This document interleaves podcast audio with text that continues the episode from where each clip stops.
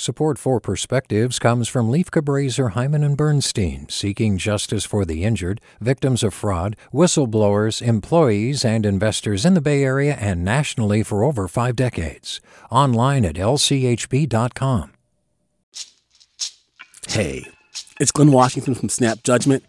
And if you love what you're hearing, and I know you love what you're hearing, please consider becoming a KQED member special access to cool events, behind the scenes footage, and so much more. Plus, you'll sleep better at night knowing you did your part for the community you depend upon. It's in you. Please be in it. Visit donate.kqed.org slash podcasts to sign up now. That's podcast with an S. Thanks. From KQED. I grew up in a family of book lovers. My elders' homes were filled with works of fiction, poetry, philosophy, history, and art. Rows of leather and cloth bound volumes were shelved all the way to the ceiling. The mysterious gold and black symbols imprinted onto the book spines mesmerized me long before I could decipher them. My relatives had not read all the works they collected. They simply loved living in their presence. The books were a reservoir of knowledge, a network of friends, a collection of magic carpets offering escapes to unfamiliar destinations. When my elders got old, I helped sort through their libraries. Being a book lover myself, I couldn't just toss out the cherished volumes. I leafed through them and discovered that most had an interior life. They contained photos, newspaper clippings, postcards, and folded up letters. Some volumes had money tucked into their pages. I even found a bill of a no longer valid currency. Handwritten inscriptions pointed to friendships and birthdays. An obscure taxidermy text concealed a steamy love note penned on crinkly paper.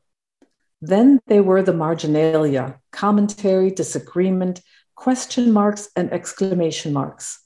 My mother in law reproached herself next to the dialogue of a Shakespeare play in bold cursive. Should have read this when I was young. Smiling, I nodded. Unwittingly, I followed in my elder's footsteps. The books on my own shelves hold traces of my life slipped into their pages. My now grown daughter told me how enchanted she was as a child when she opened a book of mine and dried flower blossoms drifted into her lap. With a perspective, this is Christine Schurfer. Support for Perspectives comes from Lieff Cabraser, Heimann and Bernstein, seeking justice for the injured, victims of fraud, whistleblowers, employees, and investors in the Bay Area and nationally for over five decades. Online at lchb.com. Hey, it's Avery Trufelman, host of Articles of Interest. And I've got to say, I've been a fan of KQED ever since I was a little kid and I would come out to San Francisco to visit my grandma. It was just what we'd always turn on every time we got in the car, every time we were making dinner and turning on the radio. It was always KQED.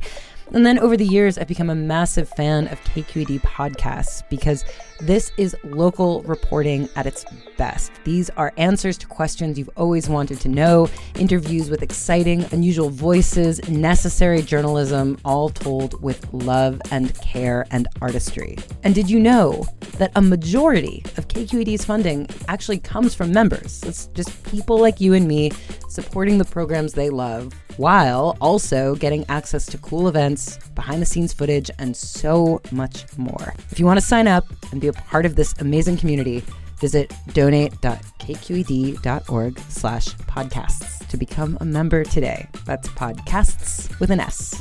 Thank you for listening and thank you for your support.